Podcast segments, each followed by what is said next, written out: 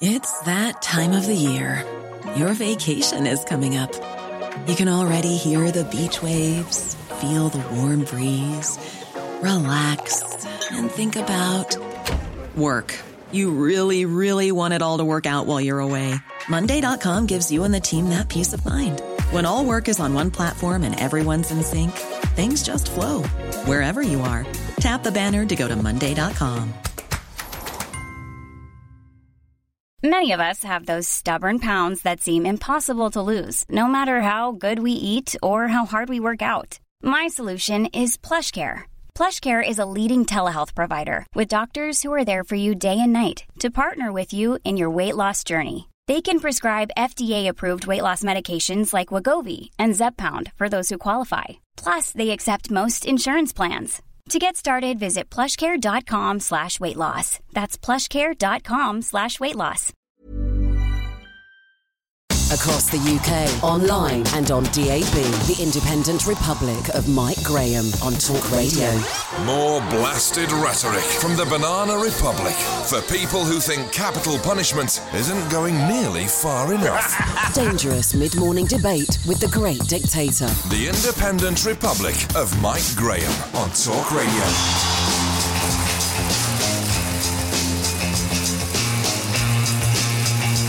Good morning and welcome back to the Independent Republic of Mike Graham right here on Talk Radio. We are back in the warmth and coziness of the studio because uh, down at Westminster, of course, we've been there all week and it's been a fascinating week uh, in politics. A fascinating week for Theresa May, a fascinating week for Jeremy Corbyn, a fascinating week for all the pundits uh, that were walking around inside the media village. We, however, have abandoned that particular site for today because we've got far more interesting things to talk about this morning. It's no longer just about Brexit. Leave the politicians to sort that out and let's face it, they need to sort that out and they need to sort it out very, very soon indeed. However, we've got much more pressing matters to consider this morning here on the Independent Republic of Mike Graham because we're running out of energy. And there's a simple reason for that. We haven't got enough of it. We're not making enough of it. We're using too much of it. We haven't got a plan, whether it's nuclear, whether it's fracking, whether it's more gas storage, whether it is in fact just generating more power from the sea, from the wind, from all sorts of other places. The bottom line is we are now being warned by people who know about these things. And if we don't have a proper plan and we don't get a proper plan very, very soon, we will run out of energy. Now, this is not one of those ridiculous boasts from the Remainers about when hard Brexit comes, we won't be able to fly anywhere, or when hard Brexit comes, we won't be able to get a, a bus anywhere, we won't be able to get a train anywhere, we won't be able to buy any avocados. No, this is an actual proper warning from people who work in the energy industry who say we don't have joined up thinking, we don't have a projection into the future, we do not have a plan for providing enough energy, enough electricity for our needs in the coming decade. So we're going to talk to some experts this morning. We want to hear from you as well. 0344 499 1000 is the number. Because it's Friday, of course, uh, we're also going to have a nice uh, version of the Perrier Awards coming up, in which I will win loads of them, I'm sure. Also, we'll let you know how you can buy a house for just 90 pence in a rather nice part of Europe and why, for example, Boris Johnson is getting back on the bandwagon and deciding to make a speech this morning about the very thing we don't want to talk about, which is, of course, Brexit. 0344 499 1000. You're listening to me, Mike Graham, right here in the studios where it's very warm. This is Talk Radio. The Independent Republic of Mike Graham on Talk Radio. Uh, we're going to talk now to David Oliver, Senior Energy Consultant at Inenco, uh, which is an energy company. Let's find out precisely from him what the problem is. David, a very good morning to you. Welcome to the show. Hi, Mike. Thanks very much. Yeah, thanks for uh, for joining us. It seems as though, like many things in this day and age, we have a sort of very short term approach to um, to capital projects. We have a short term Yep. approach to our needs in the future, and something needs to change, right? Yeah, uh, I mean, at the moment, if you want to build a power station, the easiest thing to do is build gas. And that's, you can build one of those projects in two and a half years. Okay. But once you start looking at things like nuclear or you look at the big uh, pump storage systems and things like that, you're looking at projects that take 10 years to build. Right. They're very expensive. As you say, there's lots of opportunity for escalation. So those are the sort of projects which investors don't like. Hmm. They want to build. They want to build something just like a gas-fired power station. And to be fair, you know, if all the nuclear power plants shut down, we can replace it with gas. But right. then got, but but got- then you've got to produce enough gas, presumably, to fire all those Well- up, right? we're already importing about a third of our gas, so that will just increase and increase and increase, and put us far more at risk of uh, interruptions to supplies. You know, we do buy liquefied gas as well as gas from uh, Europe. But you know, we're, putting all our eggs into one basket then, and what we really need is a, a better mixture of uh, generation. Well, indeed. I mean, particularly, and I'm trying really, really hard in this first hour of the show because we've done it all week, not to mention the B word, Brexit. But I mean, presumably, we don't particularly want to be reliant upon Europe for all of our gas needs, uh, or the majority of them, after we've left. Yeah, well, I think Ofgem in particular are quite relaxed about, you know, that we'll continue trading energy across the interconnectors and so on. Mm. Uh, but, you know, at the end of the day, there's only so much gas available. A lot of it's coming from places like Russia. Um, most of that gas, the Russian gas gets used in Europe. But, you know, if they have a cold winter like they have at the moment in Europe, then there's less gas available for us. Yeah. Um, I've, I've often um, spoken about this subject in the past, David, and whenever I have, I've always been quite surprised about the, the limited availability of, of storage units for our gas because yep. we, we, we generate quite a lot of gas in, in the North Sea. But the, one, the reason I'm told we don't generate any more is because we literally don't have anywhere to put it. That's correct. Yeah, I mean, we used to have a sort of an underground uh, gas field, which we used to pump mm. uh, gas into in the summer and then take it out in the winter. Right. And that closed down just over a year ago, and it's never been replaced. And why uh, was and that no, closed down? For example, was it too old or something? Well, yeah, it was getting to the point where some of the equipment there needed replacement, and it was right. becoming a very expensive project. And the, the, benefits of it, in terms of you know, as a as a business, weren't there. Mm. So, who's responsible for coming up with energy policy in this country? I mean, is there a, a, a sort of a, a focused organisation that is in charge of it? Because the utility companies obviously all operate individually and, and separately as commercial operations, but they have some form of subsidy from us, don't they? Yeah, well, it's the Department of Business, Energy and Industrial Strategy. You know, they're, they're the, uh, the guys in charge. But of course, uh, as you pointed out before, uh, part of the problem with Brexit is not just well, the, the problems with Brexit is the is the problems that everybody else is ignoring the other parts of the business. Right. No, exactly right. Uh, and I was quite surprised as well to read this morning uh, that we receive quite a lot of our energy from Qatar still at the moment, yeah, which well, again is, well, is a slightly unusual place to be, isn't it? Yeah, well, that's a, that's the liquefied natural gas that comes from there, and uh, most of it comes from Qatar. But there are other places that produce it, including Australia and even the USA. Although, funny enough, the stuff from the USA is probably coming from fracking. Right. Yeah. Now uh, you've you've said the F word, so I'm going to bring you up on that. Um, that's obviously a very contentious issue. Um, probably more contentious in some places than others, and more contentious in some sort of communities and some groups than others. I personally don't necessarily have a problem with fracking. I know there are those who do. What's your attitude towards it, David? Uh, well, obviously, we have to be a bit sensitive because our business is actually about two miles away from one of the big fracking sites okay. in the north and west of England. Right. Um, is, that, is, that, is that currently in abeyance, or are they still going on with it? No, they're still they're still they're still um, test, doing the test drills at the okay. moment. So right. that, that, work is ongoing. I mean, at the moment, uh, the main limitations on fracking from a financial point of view is that it's more expensive than buying gas from right. elsewhere. Right. But if we start shutting down nuclear plants and we need more and more gas, fracking would actually become something strategically required right. just to uh, you know make sure we've got more fuel available. So fracking would be affected potentially by the uh, shutdown of nuclear power stations. Okay, and I mean once presumably fracking is is considered to be a relatively normal form of, of, of energy placement or energy replacement, I should say, uh, if that day ever comes, presumably it gets cheaper anyway, doesn't it? Well, certainly in the USA it got a lot cheaper, but of course in the USA there are much bigger areas yeah. to do the fracking and so on. The, the, you know, there's perhaps not as high a environmental control, so it would be more expensive certainly here. But then gas is more expensive here anyway. Right. So, I mean, as far as these decisions that need to be made, uh, David, in order to avoid the blackouts that, that, that some people are warning us about in 10 years' time, say, what do we have to actually do? Well, uh, the blackouts, I mean, to be fair, we can always avoid blackouts by building new power stations. And, you know, and if we can't build green power stations, we have to build fossil fired power stations, you know, either gas or even, you know, our, our coal plants have to shut down in 2025. But if there's an emergency, we could extend the closing time of those. And why do they have to shut down exactly?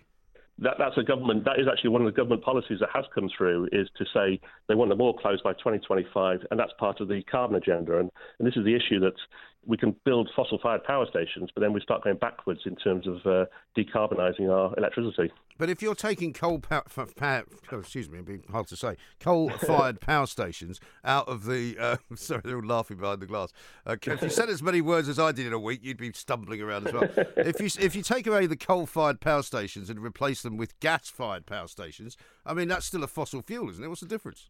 It is a the, the, the difference is um, because of the makeup of methane compared to carbon, uh, coal rather, uh, it's a lot less carbon dioxide emitted for the same megawatt hours of electricity. Right. So it's about about a, car, a coal-fired power station produces about two and a half times more carbon dioxide per megawatt hour of electricity. Okay. So so we're doing away with coal, um, but, yeah. but not everybody is doing away with coal, presumably, right? Because I was reading, uh, in fact, I saw a report, funnily enough, from a, an environmental conference in Poland uh, where people were expressing absolute horror and disgust and amazement that the coal-fired power industry in, in Poland is not only alive and well, but it's about the only place they get power from. Yeah, it was also sponsoring the conference. I seem to remember. Yeah, that's right. Yeah, I mean, it's slight slight irony there, wasn't there? Yeah, well, I mean, certainly. Uh, Eastern Europe and even in places like Germany and so on, there's still a lot of coal being right. burnt. And, uh, you know, you traditionally you burn the fuel that's available to you, and sure. that's what we did in the UK. But so this is not so this is not a European inspired um, uh, sort of condition of any of any environmental rule. Is it? It's our own. No, I mean the reason the UK chose to burn gas was mainly because when we uh, nationalised, sorry, privatised the electricity industry, yeah. gas was the easiest thing to burn. It was you can build a power station much faster and it's a lot easier and it's a lot cleaner. Um, so it was just uh, convenient to burn gas. Right. But it also it, it did help us in terms of reducing our greenhouse gas emissions. So uh, since we started burning gas, you know, the the carbon emissions from our electricity generations come right down. And of course, that's also been helped by about a third of our electricity coming from renewables. Yeah, right. So, I mean, what would you say to the Green Party, who we're going to be speaking to a little bit later on, I think, uh, talking about the, the, you know their agenda of burning things which are not fossil fuels at all and are only renewables? Yeah, well, I mean, we already burn uh, what's called biomass. So if you take the biggest coal-fired power station in the UK, which is Drax, they actually switched half their generating units to burn uh, wood instead of uh, coal. So right. they've already made that sort of change. Um, there's also things like. but are we uh, not told that wood is a bad thing to burn as well, environmentally speaking? Well, it's it's the usual thing that as long as uh, you're planting as many trees as you're knocking down, it's it's sustainable. Mm. But you obviously have to be very careful that that is the case. Right. Well, why are they trying to ban wood burning coal, uh, wood burning fires then? Well, that's to do with actually local air quality because when you burn coal, uh, sorry, burn wood in like local burners and not very regulated in terms of the emissions, right. you get like particulates and you get nitrogen dioxide. It's a bit like car emissions. Right. You're creating poor local air quality. So that's nothing to do really with the carbon dioxide. That's to do with the local air quality. Oh, I see. So when you burn it in a in a in a sort of a furnace or in a in a power station, it's it's not the emissions yeah, are not the same. No, it's got lots of uh, cleanup on the back end of okay. it to pr- pr- protect it. All right. So let's get back to you know how we avoid running out of energy. Basically, I mean, what is it that the government department you referred to earlier should should do? Because it seems to me if they're not going to do anything, uh, what's the point of them? Well, yeah, I mean, traditionally it's been left to market forces to steer what happens. Mm. Now, if the, the, nuclear plants at the moment uh, produce about 20% of our electricity, it's you know by the 2030s, all but one of those will be closed down. That's that's Sizewell. Right. Um, we are looking at Hinkley Point still going ahead now. Whether that gets completed it remains to be seen. Um, but if those all close, they have to be replaced with something. Now we can replace a little bit with renewables, you know, offshore wind, for example. Yeah. Um, but but who's going to pay for all that though?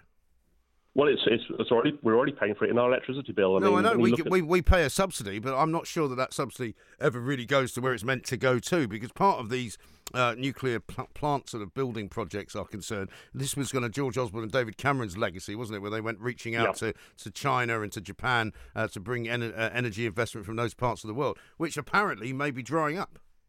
Yeah, well, the way it works is that when those power stations start generating electricity, then the consumers are all charged a levy, which effectively pays for them. So uh, that is part of the cost of electricity, or will be when they're constructed.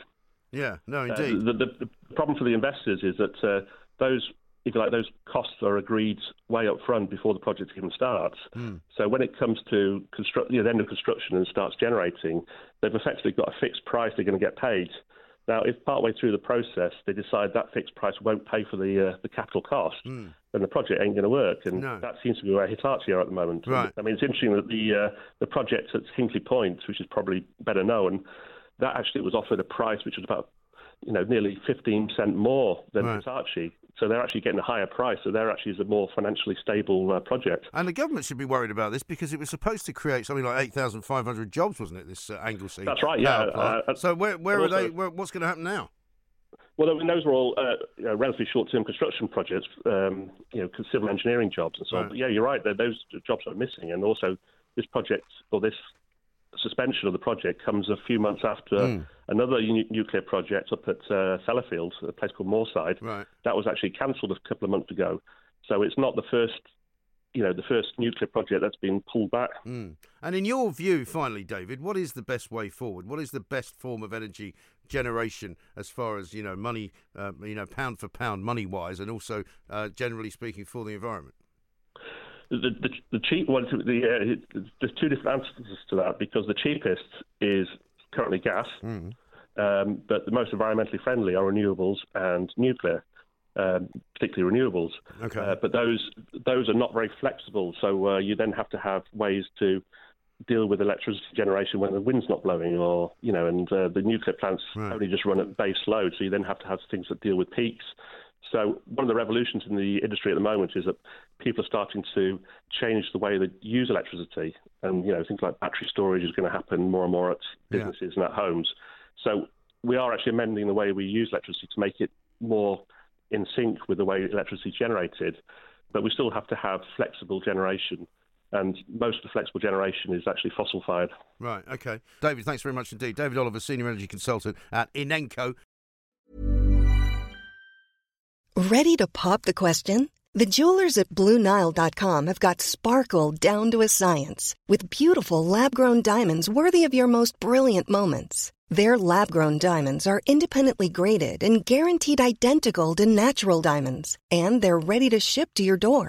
Go to Bluenile.com and use promo code LISTEN to get $50 off your purchase of $500 or more. That's code LISTEN at Bluenile.com for $50 off. Bluenile.com code LISTEN. Planning for your next trip? Elevate your travel style with Quince. Quince has all the jet setting essentials you'll want for your next getaway, like European linen premium luggage options, buttery soft Italian leather bags, and so much more. And it's all priced at 50 to 80% less than similar brands. Plus, Quince only works with factories that use safe and ethical manufacturing practices. Pack your bags with high-quality essentials you'll be wearing for vacations to come with Quince. Go to quince.com slash trip for free shipping and 365-day returns. Hi, I'm Daniel, founder of Pretty Litter. Did you know cats tend to hide symptoms of sickness and pain? I learned this the hard way after losing my cat, Gingy. So I created Pretty Litter, a health monitoring litter that helps detect early signs of illness by changing colors, saving you money and potentially your cat's life. Pretty Litter is veterinarian developed, and it's the easiest way to keep tabs on your fur baby's health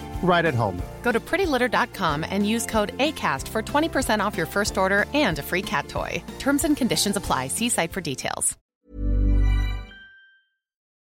The Independent Republic of Mike Graham on Talk Radio. Let's take some calls. 03444991000. Anton uh, is in York. Hello, Anton. Hi there. Hi, Mike. Yeah, hi. What would you like to tell us? Um, just here, back to the old um, power station thing. Yeah. Apparently, we would need four Hinkley Point sized power stations if we all swapped our cars to electric. Really? See, we, I mean, we, I mean, we, we get told we need more power, but not exactly how much. Yeah, so it's literally four of them. Mm. So rather than the government yapping on, we all should have electric cars, surely should be getting the power stations up and running because you don't think about it on a Monday and it's built by Friday. No, of course. I mean, that's why I'm worried and, and slightly slightly concerned that we don't seem to have any long term policy. But I mean, the guy from the Green Party had a point. He said if we do have more electric cars, then we will use less petrol, which I guess is true. I suppose, but then going back to you know the government wants to ban all diesel engines. Well, I know personally that the Jaguar has invested millions and millions of pounds in their clean diesel engine. It's efficient, it's uh, it's clean, you know, with the AdBlue and everything. But now the government says, oh, we don't want diesel engines, and that's why like four and a half thousand people have just being laid off. Yeah. Well, I know and you know that the diesel engine is an efficient hard-working engine. Yeah. You know that it powers all the big ships and everything. Sure. So it's it's a lot of scaremongering. Well, you know? exactly. I don't think you can power everything by electricity. I don't think you can have an electric tractor or an electric lorry. I mean, they can't do all of that, can they? No, no, that's it. And it's like so. One, one minute they're telling us all to swap over to electric, but they're not. They're looking at the bigger picture, like what's going to happen in ten years' time. You know. Mm. So that was all basically. Okay, Anton, thanks for your call. Very, very good one to kick us all off with. We'll take more of your calls on, on the power problems coming up later, 0344 499 1000. But for once, here's a good news story, actually, because we've got a bit of a happy uh, piece of news for you, and that is that you can buy a property in the Mediterranean, in Sicily to be precise, for 90 pence which is extraordinary. So if you're getting fed up and you want to go and live in another part of the world, which is slightly sunnier than ours, uh, slightly more uh, interesting, slightly better food, uh, Henry Pryor, property expert and market commentator, is going to explain it all to us. Henry, a very good morning to you. Welcome. Mike, good morning to you. Now, listen, I've been to Sicily. I haven't been to this particular part, which is mm-hmm. called rather rather pleasantly Sambuca. Yep. I don't know whether that's where the drink comes from, but um, uh, it's got stunning views over the Mediterranean. It's got beautiful kind of constructed um, architecture, it would seem. It looks like a scene from Montalbano. I don't know if you've ever seen that. Um, it looks lovely. Why 90 pence, though? How can you possibly sell a house for 90 pence? Well, Italy faces uh, a, a, huge problem uh, de- uh, with their demographics. Uh, ironically, given the headlines we often see here of uh, their, the way they have to deal with uh, migrants coming across the Mediterranean. Mm. But uh, a lot of rural Italy, southern Italy in particular, uh, people are fleeing the rural communities, uh, moving to towns and cities. Yeah. And these town, these little villages, hilltop, pretty postcard uh, hilltop villages, are being left empty, and they are being sold off or demolished or left as ghost uh, villages. Right. Um, it is an extraordinary thing to behold when you're there. I was there just last uh, last summer looking uh, at some of these properties right. after the earthquakes, and they are coming up with ever more imaginative ways to try and repopulate them. This is the local commune, the mayor effectively, who is selling off properties for one euro, currently uh, 90p, although right. maybe a little less uh, as we go forward. Um, but that uh, comes at the same time that Airbnb, the uh, rental company, Mike, that many people will be, will be familiar with, has, has, is now offering uh, for people three months free stay uh, on the mainland, in a village in the mainland right. uh, in southern Italy, uh, in an attempt to try and encourage people to look at the advantages of a going to stay, possibly even buying a holiday home there right. and letting wow. them out on Airbnb. And it's fascinating, isn't it? So I mean, if, if I literally, if I now wanted to finish my show at one o'clock, I decide to make a phone call to somebody whoever's selling a house in this part of, of Sicily. I send them a, a one euro by a bank transfer or whatever. I'm actually the owner of a house. Indeed. Uh, if you ring Giuseppe in Sambuca's uh, uh, town hall, yeah. Uh, you will be able to go on the list. There is a small catch. Right. Uh, within three years uh, of buying it, you need to start a renovation spending at least 15,000 euros. It's about 13 mm. and a hmm. half grand right. to renovate these properties. Many of them are in dilapidated state, but given we Brits and our enthusiasm for DIY SOS, those do-it-yourself, do-up programs on TV. I'm sure there'll be lots of people well, who will be interested. I was going to say, I mean, it sounds tailor made for a TV show, doesn't it? I mean, it'd be fantastic. You know, my, my, my year abroad in Sicily or something yeah, like that, you know? Perhaps might have our hands up for it. But it's worth remembering there are these sort of opportunities you may be surprised to, to hear closer to home. Cities of Liverpool, cities yeah. in the northeast, have been selling off properties, ex local authority properties, for a quid uh, for a pound there. Really? So you don't need to go abroad necessarily. Mm. Don't need to beat the 29th of March deadline. Uh, you can you can go uh, up north, and uh, uh, there are properties there come with similar strings attached. You have to spend money doing them yes. up. Uh, but there, indeed, you can buy perhaps a little lower than uh, most people would be used to or would expect to pay no, of course. the crowded southeast. And is there any kind of uh, drawback or loophole or possible kind of uh, uh a pitfall, if you like, because of what may happen on the 29th of March? In there terms of Sicily? As far as uh, the 29th of March is concerned, uh, because um, whilst there are provisions in theory laid out and agreed with the EU as far as residents already either Europeans in the UK or UK citizens in Europe. Uh, the rules uh, will change uh, almost certainly after the 29th of March, mm. and v- through the two-year or three-year implementation phase, those sort of in, uh, details need to be narrowed down. And therefore, if you are going to pick up one of these properties, uh, it may be slightly more complicated mm. uh, going forward. Uh, your ability to be able to go there, oversee the Italian builders doing up your property, and more, most importantly, going and enjoying it once it's done. No, quite. And I mean, as far as um, without wishing to insult you and your ilk of people who are property experts and or uh, real estate agents. Hard, well, I mean, I mean, when, when, when I hear somebody like you using the word, the word dilapidated, um, I wonder just how bad it is because, of course, you know, we've we've got great a great many euphemisms in the property world of, of how to describe places which are perhaps not at their best. But if you say dilapidated. It must be been a bad way. Yeah, I mean, these properties uh, in many of these villages are uh, the sort of properties that, um, well, uh, cartoonists would have had fun perhaps uh, 20 or 30 years ago. Mm. Um, you can look up and see the sky. Uh, because the roof isn't quite where you'd hope it would be. Uh, this desirable plot comes to mind, uh, and some of those uh, classic adverts the, from the 60s of of uh, properties in London uh, that required, perhaps, shall we say, a little bit of attention. Yeah. These are properties that, uh, whilst they've, they've, got access to main services, may well need connecting to water or electricity. Some of them will need. Um, dragging out of the late 18th, possibly early 19th right. century, and into the 21st century. So uh, there's quite a lot of work for some people to do, but it's mainly about trying to attract people back into these communities, trying to make sure mm. that they remain as thriving places for people to live, uh, and they don't get left behind full of just older people getting older. Yeah. Uh, and, and that there's something for the youngsters to, to, to, to, do. I must admit, I mean, whenever I visit Europe and, and, and drive through parts of villages and, and places in all manner of different countries, you often wonder, what on earth do people do here? You know, there's literally nothing there. There's a few houses, but they're all shuttered up during the day. You never see people walking around really very much. It does seem to be a problem in, in many parts of Europe. Well, much of Europe, um, unbelievably, isn't as, uh, as, as developed in inverted commas as uh, we are in the right. UK, particularly when it comes to communication. So there's a great thing that we Brits do uh, and have been uh, doing over the last uh, decade. This idea of telecommuting. It's this, uh, the, the ability to be able to do things from home that you would otherwise have to go uh, to a fast broadband or to an office block or to a town or city to be able to do. But many, many people are now able to work remotely um, but in on mainland Europe, as people who have travelled there on holiday may well have uh, experienced firsthand, it can be incredibly difficult not just to get uh, mobile service, but to get any kind of broadband service. Whilst there are pockets that are uh, enviable as far as many people in the UK are concerned, uh, they are by easily the exception. The vast majority uh, has a long way to go to catch up with how we find uh, communications in the UK. Until that happens, uh, we are going to continue to see that drift away from the countryside and from rural communities into towns and cities, and with that comes the impact on societies.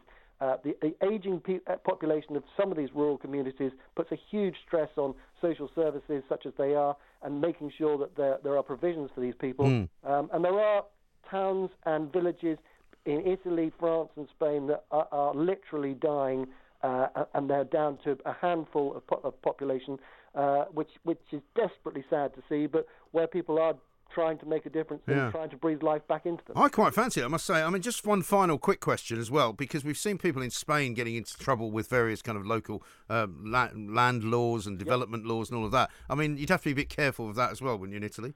Well, caveat emptor, mm. uh, the Latin buyer Literally beware. in Latin this time, yep, yeah. There we go. We're in Sicily. bit of Latin for you, bit of culture, yeah. obviously. Um, yes, you absolutely do have to be uh, very careful. And again, um, not wishing to drag it in, but uh, Brexit and what will happen thereafter, property rights are not entirely clear as they are at the moment. I'm sure that everybody will be fine if you buy one of these properties for a euro or 90p.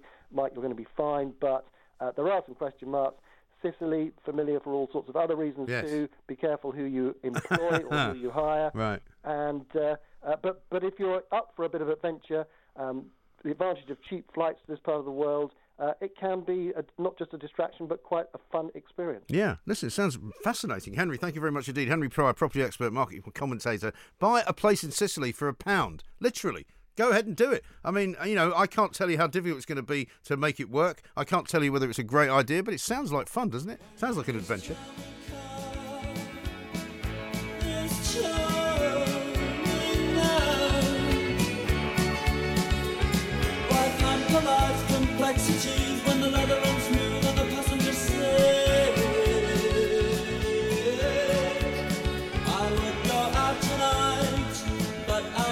This is the Independent Republic of Mike Graham. We're back in the studio. We may well be back down at Westminster next week, though, of course, when things start hotting up again. Theresa May is returning uh, to the chamber, uh, i.e., the House of Commons, with Plan B, uh, whatever it may be. I don't think she's come up with it yet. We've heard Boris Johnson talking today. Uh, we'll get more into that. But right now, because it's Friday and it is 12:35, it is time for this. Ladies and gentlemen, welcome to the Perrier Awards. And of course, as ever, uh, it is time to introduce you to uh, producer Cornelius, uh, a man who has been frozen most of this week and uh, has been putting together the Perry Awards uh, brilliantly. Of course, hopefully giving me as many awards as I always get. Uh, Cornelius, a very good Mm, afternoon to you. Yeah, good afternoon, Mike, and good afternoon to you. Welcome to the another glittering edition of the Perry Awards. Uh, this is where we cast our ears back over the past week of the so-called Independent Republic of Mike Graham and choose our favourite moments. Uh, it's the Pier- Perry Awards live from Talk Towers today, but as you can imagine, a big majority of the clips have come from College Green. Uh, so let's begin, as is tradition, Mike. First one for you. Thank you. Uh, it's been great having a voice of reason to talk Brexit to us in layman's terms this week and explain it in an easier way to understand. Uh, but I'm afraid for this moment, you do win the Perry Award for Algebra of the Week. They don't agree uh, on Theresa May's soft deal. They don't agree on whether we should remain in the customs union, whether we should have Norway plus or Canada plus or Canada plus plus or French plus minus whatever. It doesn't matter. Nice Well, and simple. I mean, I don't think anyone knows what Canada plus is, or uh, you know, Poland plus or minus. Nor- Norway plus Canada Norway equals- plus Canada Yeah. equals I don't know Taiwan.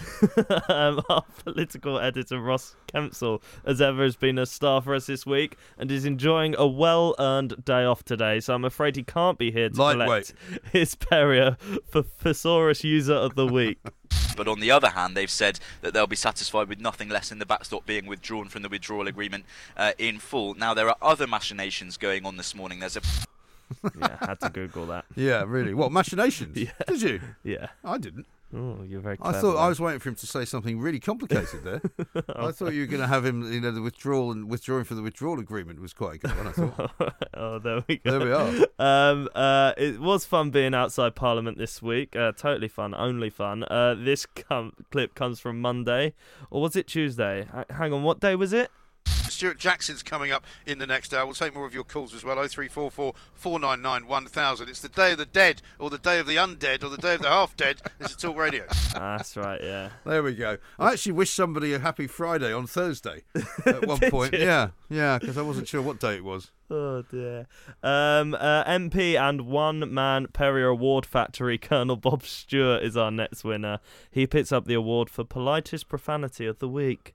I personally um, s- say, yeah, we, we want to stay friends with Europe. Let's have a, an association. But frankly, they they've um, am I allowed to say teared the back, torn the backside Yes, out are. of our Very much relationship? so, Um, I love it when people say that on the radio. Am I allowed to say whatever? Then they say it anyway Yeah, yeah. without waiting. Fantastic. Uh, Colonel Bob also wins the award for vaguest description when discussing what I myself was doing in our Talk Radio tent. A hospital. Yes. So we're giving 52 hospitals a week, and I, I know you've got to get rid of me now because I've got to go on. So I, I'm going to end it because the bloke's doing a funny thing with his finger. Yeah. Yeah, but less said about that, the better, I should imagine. Yeah. Try to stay warm. Uh, Caller Paul in South Tyneside wins the Perrier favourite, the wrong namer of the week. we do a lot more than we're fair share in Europe. You know, the the, the gent you've had on before, um, Colonel Bob Graham. Colonel Bob Stewart, yeah. It's your brother, isn't it? Yeah, he is, yeah. We're related, absolutely right. Uh, he told me to get a haircut, you know, Colonel Bob. Yeah, I know. I enjoyed As if that. I was in the army. yeah.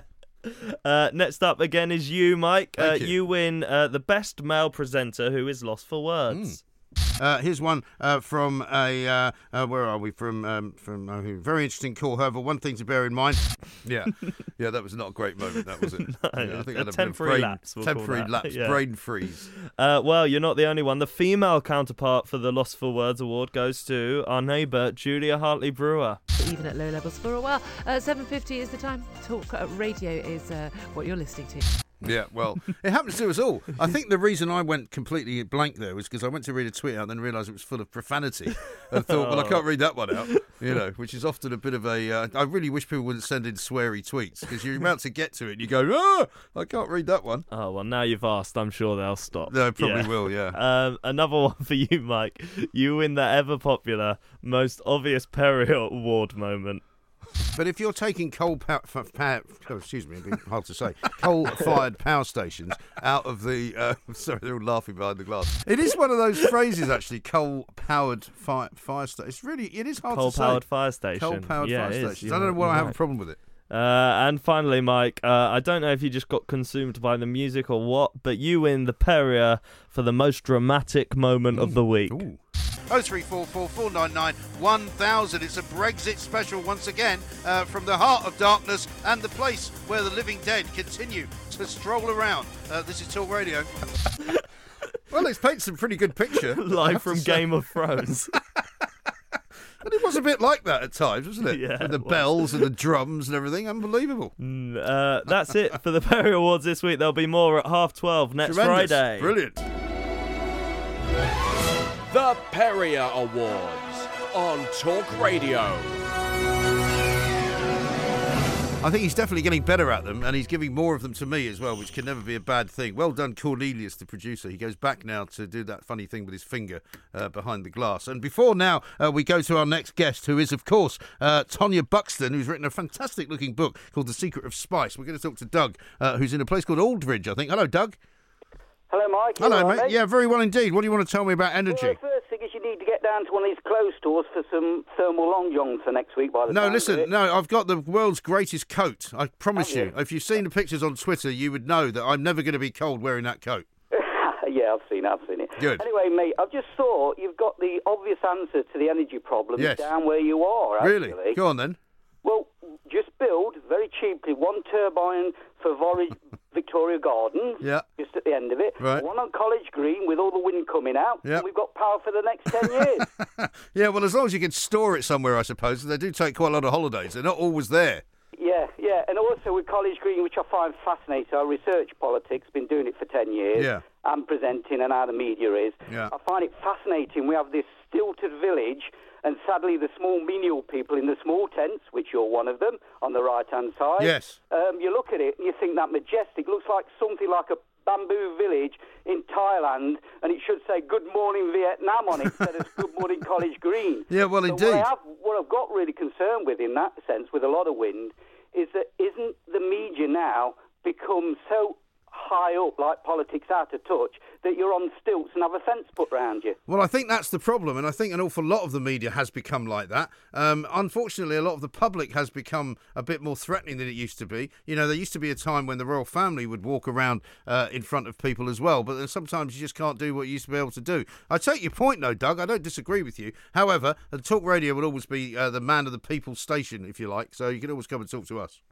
It is, and uh, it's it's what we need, and it's one way of communication because it is it is getting very selective, and as I say, a lot of people get on there very repetitive, Yeah. especially on the on the TV side. It's very well organised and a bit selective, like politics. I think it is, I think we need a little change. I think radio goes that way in different formats. Yeah, I think But you're absolutely the right. The media side has got has got a bit like politics, and, and when we look at what's happened, we often actually how it's been the, the narrative's been sent over, and also that turns off people because it's not really what's happening at, at, the, at, at the lower levels. Indeed. why you've got the stilts. Indeed, no, I think you're absolutely right, Doug. Thanks very much for your call. Doug thinks we should just hook up Parliament to some kind of turbine uh, and produce hot air uh, and make it uh, make it uh, last for the nation. I think uh, that's obviously tongue in cheek, but probably not a bad idea. Oh three four four four nine nine one thousand. Matthew Wright coming up, of course, at one o'clock. He'll be in to tell us what's going on. But coming next, though, we're going to have a look at secrets of spice because Tonia Buxton is going to join us. She's a chef. She's a nutritionist. She's just done a new book. Uh, it looks fantastic. I'm certainly going to be doing some of the recipes out of it. It promises to make me live long, live longer and look younger. What could be better? This is Talk Radio. Across the UK, online and on DAB. Talk Radio. We'll get you talking.